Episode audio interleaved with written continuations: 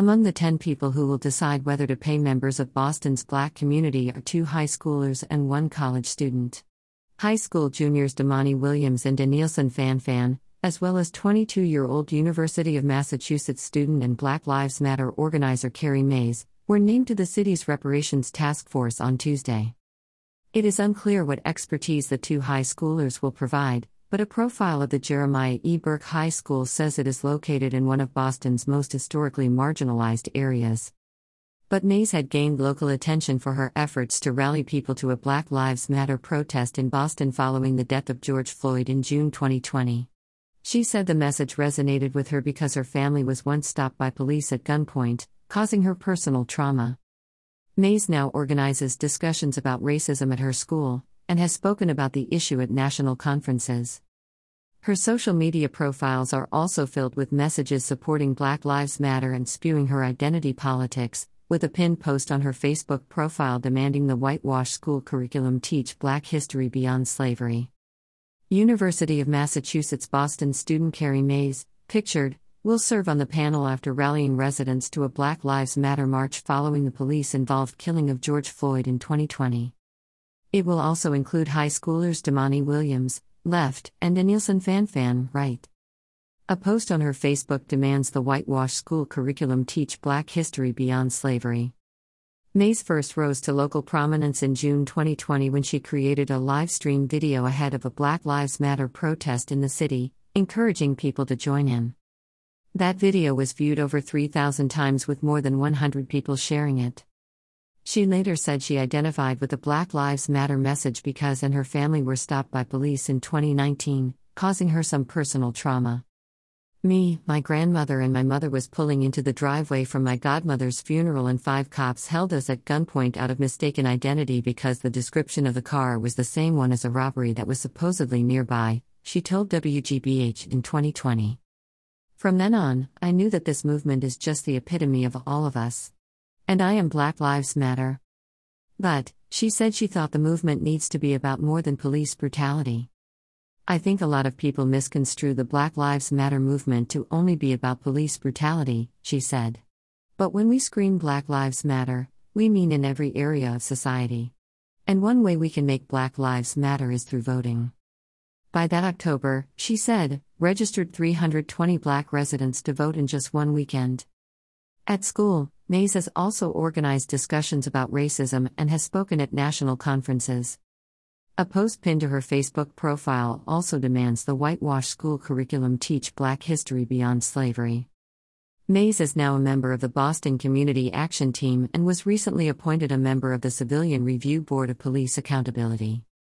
In a video posted to her Instagram last year, Mays decried what she called white supremacy.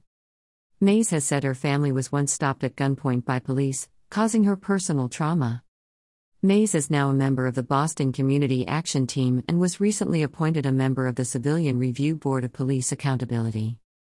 In accepting a position as the first youth member on the Civilian Review Board last month, Mays said, I am so deeply humbled, honored, and thankful to be given this revolutionary opportunity. I know my ancestors are proud of me, she continued in a statement posted on her Instagram. Boston has not had a police accountability board like this in 100 years. Yes, I said 100 years. Historically, youth have always been on the front lines and at the forefront of every political movement in America. From 1963 with the Children's March of Birmingham, which ignited desegregation across the country, to today with the Black Lives Matters movement led by brave, unapologetic black youth. So today marks history. I am history.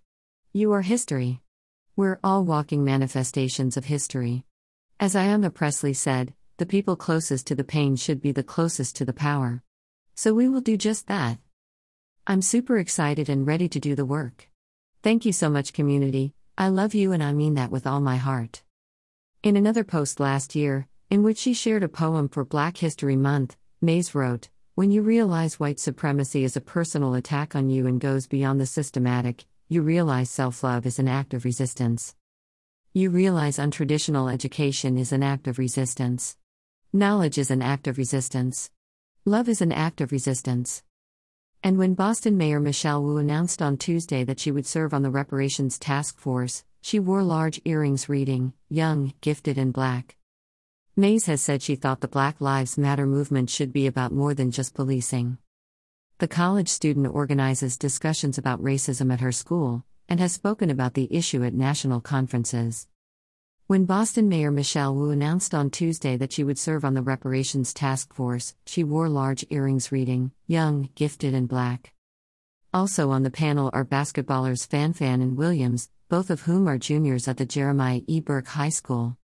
It is unclear what expertise they might be able to provide, but the Burke High School profile says that it serves students residing in high poverty, high crime neighborhoods within the Dorchester Roxbury Grove Hall area. The profile goes on to note that the school deals head on with issues of trust, cultural relevance, respect for traditions, and diverse belief systems. Our students rely on teachers that can differentiate their instruction, provide culturally relevant instruction, and to create a trauma sensitive learning environment. Boston's Reparations Task Force will be chaired by Attorney Joseph Feaster Jr., a former president of the NAACP Boston branch and a current member of the city's Black Men and Boys Commission. Others on the panel include Mercy Frazier, a public historian, visual activist, and the executive director of creative and strategic partnerships for Spoke Arts, Left, and Natisha Mills, the program director at Embrace Boston, Right. Panel members Dr. Kerri Greenidge and George Chip Greenidge Jr. are pictured, left and right. Rounding out the task force are Dr. David Harris, the past managing director of the Charles Hamilton Houston Institute for Race and Justice, and Dorothea Jones, a longtime civic organizer. Working with seven other colleagues, these young members will make recommendations in June 2024 for truth, reconciliation, and reparations addressing the City of Boston's involvement with the African slave trade, according to recently passed legislation. The proposal has already sparked debate about whether monetary reparations should be paid exclusively to black Americans descended from slaves, WGBH reports, or whether it should include black immigrants who may have still suffered impacts of so called systemic racism.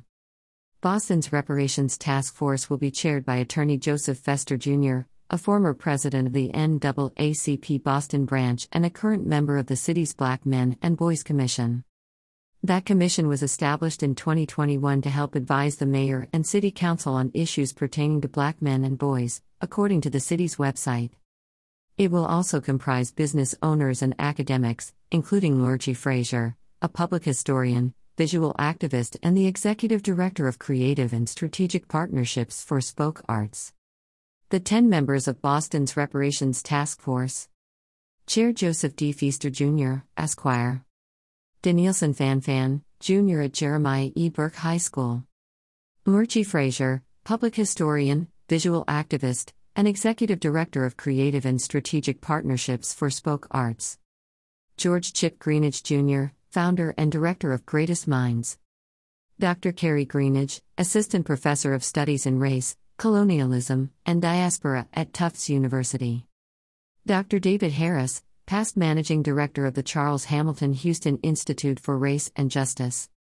Dorothea Jones, longtime civic organizer and member of the Roxbury Strategic Master Plan Oversight Committee. Carrie Mays, UMass Boston student and youth leader with teen empowerment. Natisha Mills, program manager for Embrace Boston. Damani Williams, junior at Jeremiah E. Burke High School. She was previously the Director of Education and Interpretation for the Museum of African American History, Boston Nantucket, and now provides diversity, Equity and Belonging workshops for corporations and municipalities, according to her profile. It says her work highlights the reparative aesthetic approach to expand the historical narrative, diminishing erasure, responding to trauma, violence, and crisis through artistic activities and public art that mirrors community. Natisha Mills, the program director at Embrace Boston, a local nonprofit that focuses on equity work, will also serve on the panel.